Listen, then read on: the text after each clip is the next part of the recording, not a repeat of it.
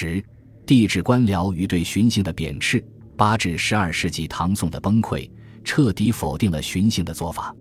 晚唐的标志是文官统治逐渐被侵蚀，以及武将作为政务的最终裁决者在中国北方平原的兴起。七百五十五年，唐朝的将领安禄山，他有着沙陀和突厥血统，发动政变，迫使玄宗以巡守四川为名西逃。这一委婉说法不能掩盖这样的事实：即八世纪中期已降。唐朝统治者只是内亚军事势力所操纵的傀儡，最终，安禄山的反叛标志着唐朝衰亡的开始。到了十一世纪的头数十年，宋朝的孙氏等官员将移动的朝廷与拼死逃窜的朝廷画上了等号，将荀子与中唐时期皇帝的代政和政治动荡联系在了一起。一零一十一年，孙氏反对北宋真宗到汾阴祭献。他强烈反对真宗一味进行此等祭祀。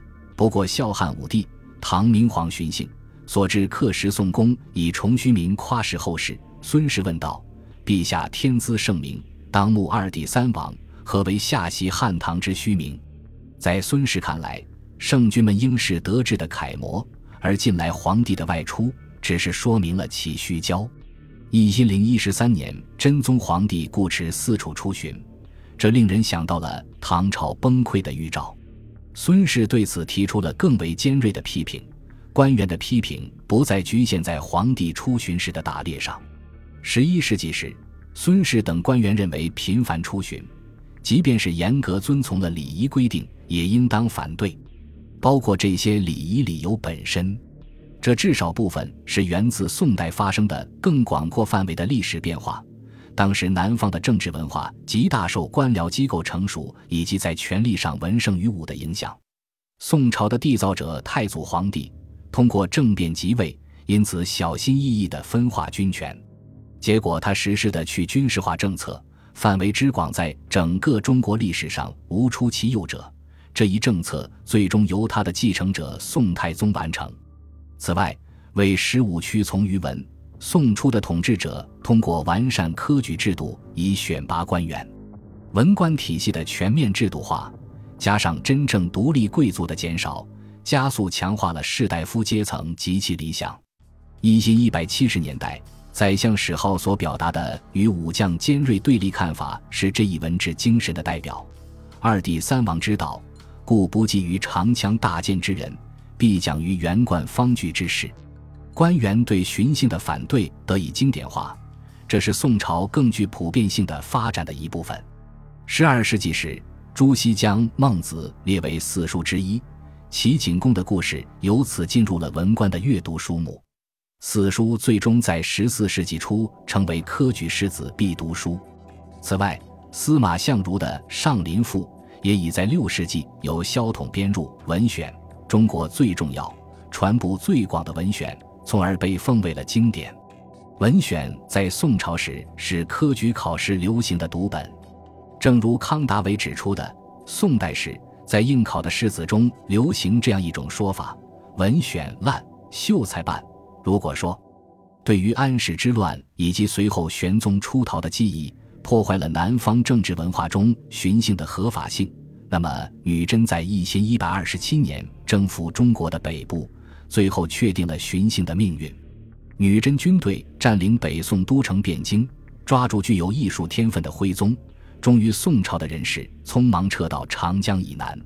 他们在杭州建立朝廷，将杭州改称临安，指定为行在。此词也指出寻的皇帝及胡从。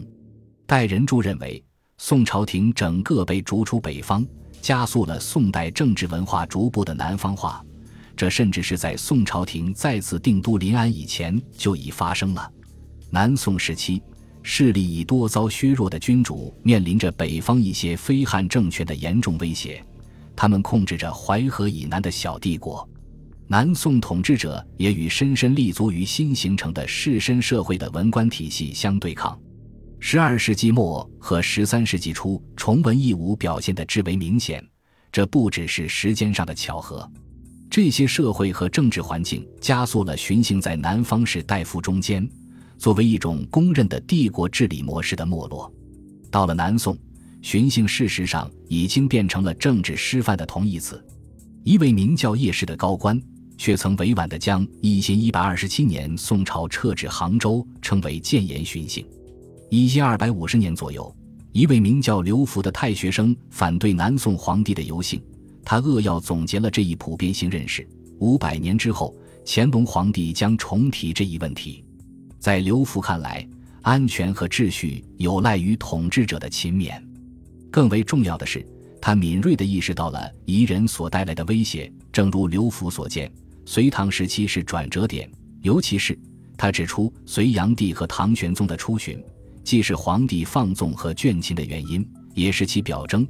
刘福批评四处巡游的统治者，从而将巡幸变成了一个范例，这是在自我毁灭。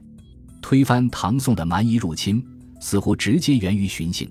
刘福在这里径直将巡幸描述成游玩和观光。他看到了比年以来以性为利，以玩为常，担心未免有轻视世故、渺乎天下之心。北边未尝无事，而有明皇晏安之震度。这一严酷无情的看法，反映出了七至十三世纪间对于巡行态度的巨大变化。通过比较刘福和被认为是隋炀帝自己的言论。我们可以判断这一变化的重要性。炀帝本人就是出自西北善骑的勇士贵族。他问议廷臣：“自古天子有巡狩之礼，而江东诸地多服脂粉，作深宫，不与百姓相见，此何理也？”廷臣回答：“此其所以不能尝试。”刘府十三世纪的评价与上述七世纪交谈中所表达的价值观形成了鲜明对比。荀姓不再被称颂为皇帝活力和勤勉的象征，他已被南宋的许多官僚视为皇帝挥霍和怠政的表现。本集播放完毕，感谢您的收听，喜欢请订阅加关注，主页有更多精彩内容。